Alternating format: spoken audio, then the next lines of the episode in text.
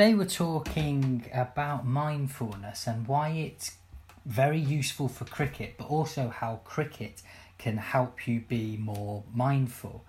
Um, now, when these when words like mindfulness or meditation are used, there's a strong direction towards uh, preconceptions about what they are, and people I know I was like this certainly, will be put off doing it because of what they think it is, rather than scratching beneath the surface and finding out actually what it can do for them.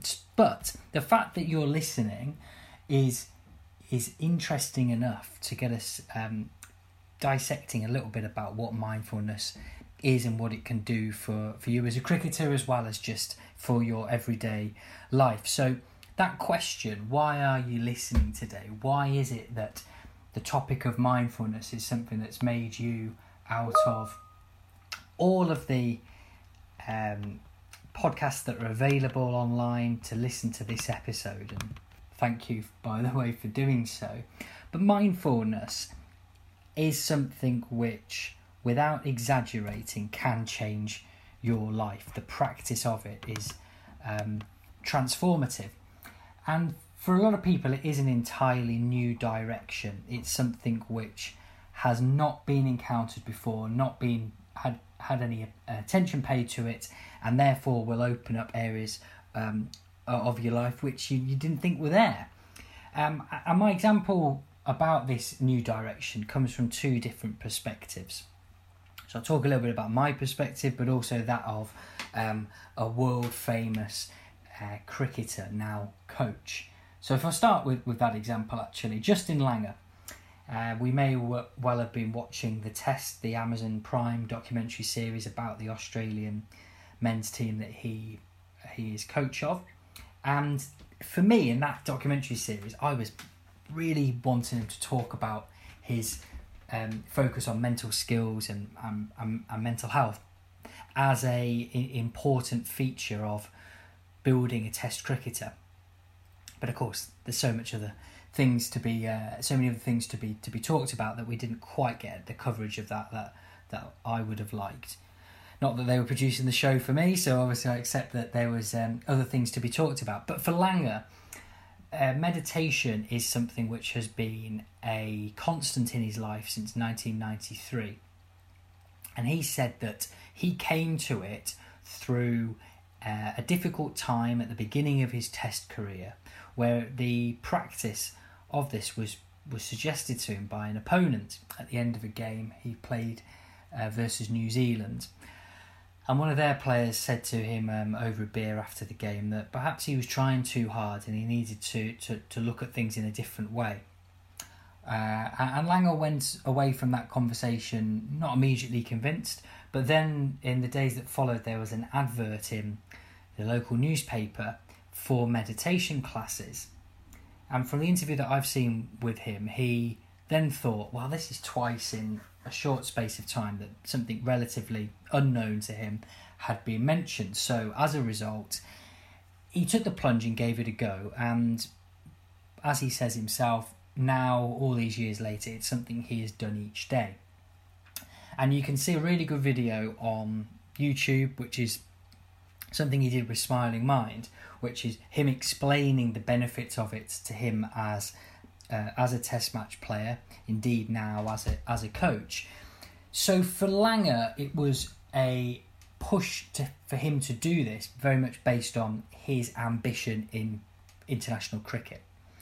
And for anyone listening who wants to become a better cricket player, I think mindfulness has so many opportunities to help you do that. But also, people might be listening thinking about their mental health and fitness in general, and being a better cricketer can be a, a byproduct of, of looking after that. But they may also be thinking about a way in which they can just look after their mind more. And as much as we would like it that people think about ways to look after their mind in normal circumstances, often it will be an interaction with a difficulty that prompts us to search for things that can improve that. And my experience would be no different. Uh, I came to the the the revelation, if you like, of how important uh, mindfulness could be having experienced um, an episode of depression, which was which was tough, which was difficult, which left me doubting everything that I'd I'd done before, which left me with very low self esteem and, and really little I felt in my life to, to make me want to to to continue in any meaningful way. I'd lost the direction that I that I, that I previously had. So as part of getting better, the doctor was able to direct me towards uh, in in the first instance some medication, also then the talking therapy, but also what I was really interested in, particularly as this was not my first episode of, clinical depression, I was really interested in building some habits that would help me avoid this in the future or do the best I could to avoid it and go beyond that, not just avoid ill health, actually have good health and positive um, mental health and fitness. So, exercise was mentioned, yeah, absolutely. Trying my best to, to keep up with a, an exercise program, but also I started reading about the benefits of mindfulness and meditation. And I'm going to use those two words interchangeably. Um, for me, I, I practice a, a mindfulness meditation, but meditation is just a way of being mindful. So if we talk about mindfulness, that's the, the big thing, and meditation is an example of how you can do that, certainly in the way that I've approached it over these last few years. So um, mindfulness certainly can help cricket. The ability to be able to focus your concentration on one thing at a time, be able to let go of things, be able to be more calm and reflective can certainly have an impact on cricket. But I look at cricket as a way of helping my mindfulness practice as well. Uh, I'm not someone who is playing cricket to do it professionally, to even do it to a, a particular standard. I play very recreationally, and my aim there is for it to be a hobby, something to switch off from other parts of my my life. So I think that, that it works both ways for it. Um, now, if I talk about a couple of definitions of of uh, of mindfulness, we'll probably see how these can interact with cricket. Uh, the quality or state of being conscious or aware of something. So that's mindfulness in in action. Um, if we think about someone at the crease who is on top form, they would be aware of the situation that they're in, being very conscious, um, being in the zone, which is often referred to. A longer definition is a mental state achieved by focusing one's awareness on the present moment while calmly acknowledging and accepting one's feelings, thoughts, and bodily sensations. So the, the two sides of it there one being the actual centered in the moment, the most important and often elusive thing in our lives is just being comfortable in what's happening at this very moment in time, not searching back for what's gone on before, not drifting towards the future, but actually concentrating your attention on the here and now. And when you're in the middle, about to face a delivery from someone or about to bowl a delivery or about to be in the field for one, that is your main objective. The most important thing in your life at that time is that delivery. But we can be distracted, can't we? We've played and missed the ball before, or we've been hit for a boundary or misfielded. That can very easily impact how we deal with the, the present moment. And I'm not for a minute saying that, that mindfulness is something which will be able to remove that it's just something which is able to give us a better chance of being in the moment but it's a practice and it helps us then accept our feelings thoughts and and as it says in the quote bodily sensations. That acceptance is really really crucial. And over years of practice i'm by no means someone that has perfected it. I don't think it's possible to. But certainly internally have been able to deal with things better by having this practice and by making it a feature of, of, of what I do. And it does link really to um, our fight or flight response. So when we're in situations, we'll often have that um, that reaction, which is very much linked to um, to, to what we were like as human beings a long time ago, where we're we're very much put on edge and we have a reaction, um, which can be really helpful if we're in immediate peril.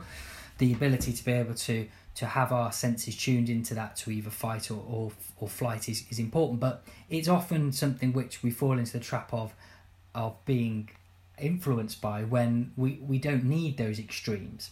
So mindfulness is something which can help us draw our attention away from um, very extreme responses to center us in the moment there. And there's a ton of the the scientific explanations of it out there, and I'll include a couple of links in the uh, the, the podcast notes. I don't certainly don't want to be spending my time just recounting other people's research um, for that. But that is a little bit about why we we want to uh, why we want to practice it, why we think it can be useful because it's a response, it's a way of uh, getting our attention to where we would prefer it to be rather than being dominated by um, reactions that, uh, that have been triggered elsewhere. Now, across the various studies that that have been done regarding this, and you're getting hundreds a year backing up the effect, positive effect of, of mindfulness on on our on our minds.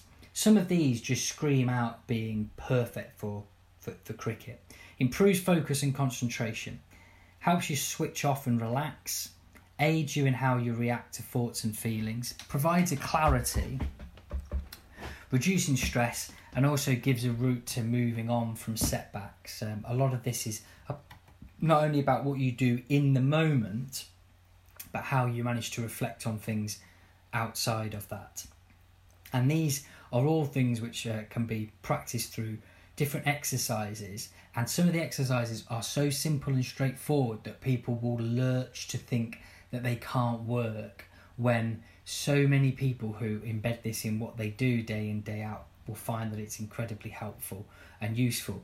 But the key to bear in mind, and this is what sidetracked me in the, the first stages of, of, of doing it, was that it is a mindfulness practice and it's not something which you are going to complete. Just like yourself as a cricketer. You're not ever going to be um, the finished article. There's always ways that you can improve, modify, adapt what you do. So mindfulness, just like your, your game of cricket, there'll be times where you find you apply it really, really well. The things you practice seem so natural, and you wonder why it can't be like this every day. There'll also be other times where the practice is difficult, when there's other factors at play. Uh, as an example, I find it particularly difficult to have those few mindful moments when there's a lot of stress going on. And almost then, I start to think, what was the point of me doing all this practice when it hasn't helped me deal with it? It's only after certain situations that I realise I was helped by it. Um, there, there were things that I that I did as a result of, of having practiced mindfulness, which made me deal with a situation better than I might have done otherwise. So really, if we think about it from a cricket perspective, we're looking to get our, it can help us, sorry, get our head not in the ball before, not the ball after, but that ball then. And the act of switching your focus onto that delivery and then letting it drift and on again is itself a practice of, of mindfulness, just looking at absolutely one thing. And if you think about the things that you're focusing on as a batter when the ball is being delivered, the position of the bowler's arm and wrist, and then the ball leaving their hand, and those cues that you pick up about whether it's going to be short pitch or whether it's going to be full, the direction of it, and then that beautiful thing where you just let your body uh, go into autopilot to play the shot, but it's been able to do that through that attention and focus that has been given to it before.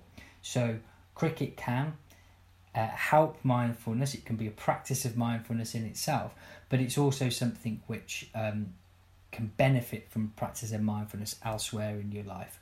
Um, and, and moving towards cricket as a as a team sport and how mindfulness can help there, uh, I would say that it's something which definitely encourages you to be curious about what's going on inside you and around, taking notice of things. That's a big thing in mindfulness. Looking at what is around you, sensing what is happening, and then being able to to, to see more, to feel more, to experience more. And that, of course, leads to, to some more openness. If you are, as someone who practices mindfulness, able to um, to, to, to take on more, to be able to, to, to experience more, to look at what's going on, um, and be open with yourself for that, to not be so closed to things, then that can eventually translate into being more open with others. If you're open with yourself and honest, hopefully that can then bear out in what you do with your teammates. But also, it's the acceptance that is perhaps the, the, the critical thing that I've already mentioned of just making yourself more able to deal with things by accepting what is in, in your control and what is outside of your control, um, which uh, mindfulness gives you the opportunity to be able to do that. So, I've tried my best to not speak for too long about about what it does and, and why it happens. Uh, I think the best thing to do now in this, I'm going to keep this under 20 minutes if I can, is to just give some routes to be able to try it. I, I could now speak about the the people in world sport who use mindfulness or meditation as a performance tool, give you endorsements, uh, try to preach to you about how much it works. Um, I will give some examples of, of sports people who use it, but if only to say, instead of thinking, why would I do it, think about why wouldn't you? There is a route here for everyone to at least try it and see what works for them. And within such a broad area, there will surely be something that can help you be more mindful uh, as you go through. So I've mentioned Langer, but you've also got people like Jos Buttler. Um, Liam Plunkett, Mark Wood, who all have used or used the Headspace app that I'm about to mention. Across other sports, you've got Novak Djokovic, Rory McIlroy, the great Michael Jordan, the late Kobe Bryant, all people who have talked about the importance of a mindfulness or meditation routine. And this is something that people can access through Headspace, which is an app. Uh, there's also Smiling Mind. And this, if you like, takes care of the planning and the exercises for you. It's guided, it will give you a range of options for how to uh, how you can access it and there are, for example, in Headspace, sports uh, oriented programs. There's also ones which can help with sleep, which can help with a variety of different things, and that is the cost of around about a tenner a month. If you think about how much you might spend on things for the physical side of your game, that ten pounds not only for for for performance, but also helping you look after your mind, help you be able to switch off, stop thoughts racing around your head. Really, really uh, would recommend that. Smiling Mind, uh, as I've said, is another example of that, an Australian company who do it. But I'm going to share to finish um, three or four or more actually um, ideas of how to be mindful in, in just five minutes or so and you, and and just be curious with these and see how they might help you so practicing some meditation like headspace and smiling mind absolutely that can range from a quick one minute exercise all the way through to 15, 20, 30 minutes or, or whatever you want. But a classic one is to just spend five minutes sitting and noticing. We've got lives which take us here, there, and everywhere, even in the period of COVID, even though we're not, we haven't been out and about as much as we would be, still just as busy with working from home and different commitments. But just give yourself five minutes to sit and notice no other agenda. Phone off, not watching the television, not having the radio on, nothing like that. Just sitting and noticing. And that noticing can be whatever you want. It might be that you happen to fall into noticing the sounds or the sights around you. It might be that you notice your heartbeat, the smells that are around you. Whatever it is, that is a practice of mindfulness. And that is getting you used to engaging with your senses so that later on you can use that to be able to tap into it and, and switch your focus where you need. Also, just reflecting is a really mindful approach.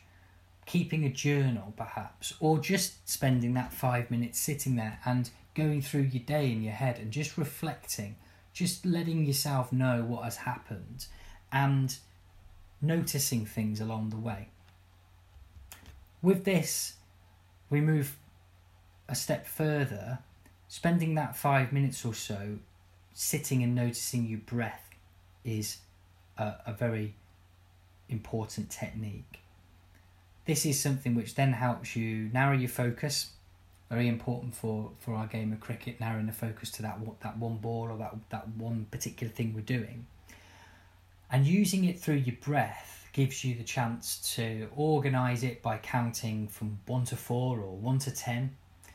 But also by regulating our breath and making it steadier, the act of breathing deeply in and out also helps to relax us. You're getting two things in one go there. I would also say that there's an opportunity for a further exercise here in five minutes, so that's sense enhancement. So if you've sat and noticed one day and you've, you've, you've seen where your thoughts go or you've seen where your attention is, pick something as you go out either for a walk or just sitting again at home and look at your different senses or, or experience your different senses I, make the effort to to zone in on, on on one followed by another. Then to enhance them switch one of them off. So if you're looking to engage with your sense of hearing close your eyes and see how doing that makes it easier to then just just just focus on that if you're looking to focus your eyes on something, your sight, then see if there's a way of putting some headphones in, blocking out a bit of sound, anything like that. Um, I've done some stuff over the years, just sort of playing around with, with say a cricket ball. If we're wanting to experience that extra sense of anticipation of knowing what's going on. In a safe environment, have a ball th- thrown to you, whether it's a tennis ball or a cricket ball, and just be sensing where that's going. And maybe with a with a tennis ball so it's not going to hurt have the, the the ball thrown at you with your eyes closed.